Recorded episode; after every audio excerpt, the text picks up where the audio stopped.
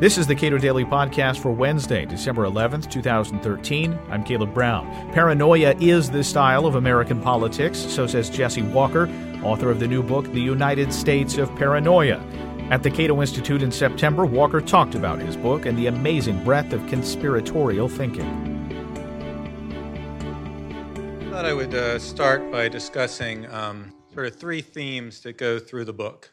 Um, usually I just say there's two, and I just sort of realized doing a lot of radio interviews and such over the last couple of weeks that there's another theme which I did not um, spell out as much, but it helped motivate the book, and I think it um, speaks to the way a lot of people think about conspiracy theories, political paranoia, and so on.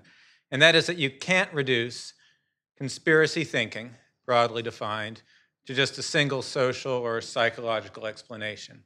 People love to do this, and there's always sort of the moment, or often the moment, where the interviewer asks, you know, aren't conspiracy theorists just trying to simplify a complex world? And the answer is, well, yes, that's true of many conspiracy theorists. Indeed, it's true of many theorists in general. Theories are good like that. Um, but there are others who just delight in complicating things that seem to be simple. Another uh, popular theory about conspiracy theories say that they take off because people can't accept randomness. That, for example, uh, they can't accept the idea that a nobody like Lee Harvey Oswald uh, could affect the course of history. And again, that, defi- uh, that does describe a lot of conspiracy theorists. But again, there are theorists who thrive on anomalies, who indeed seem happier collecting uh, stories of the unexplained, quote unquote, than they are actually explaining them.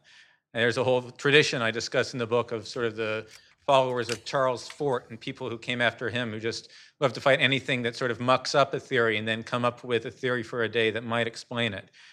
There's also the idea conspiracy theories flourish at times of uncertainty and crisis, and they certainly do. The trouble is, they also tend to flourish at times of relative peace and prosperity. Uh, the 1990s, uh, which is about the most peaceful and uh, prosperous time of, of my lifetime in the United States, uh, was a golden age of both frankly fictional conspiracy stories like the X Files and uh, stories that people believed you know, about the New World Order and so on. Now, one reason why you can't reduce conspiracy thinking to just one social or psychological explanation is because virtually everyone is capable of it. It's not just one personality type. And that gets to my second theme, and one that uh, Gene talked about in his introduction, which is that American political paranoia has been a force in the establishment as well as the extremes, and it has been for as long as there has been in America, at least as long as we have written records of, of America. I, I assume the Native Americans were full of conspiracy theories about one another, but certainly as soon as the colonists arrived on these shores, um, some sort of elite paranoia has been in, uh, in progress. At the same time that American slaves were whispering that white doctors were plotting to kidnap and dissect them, the planter class was constantly seized by fears of slave conspiracies.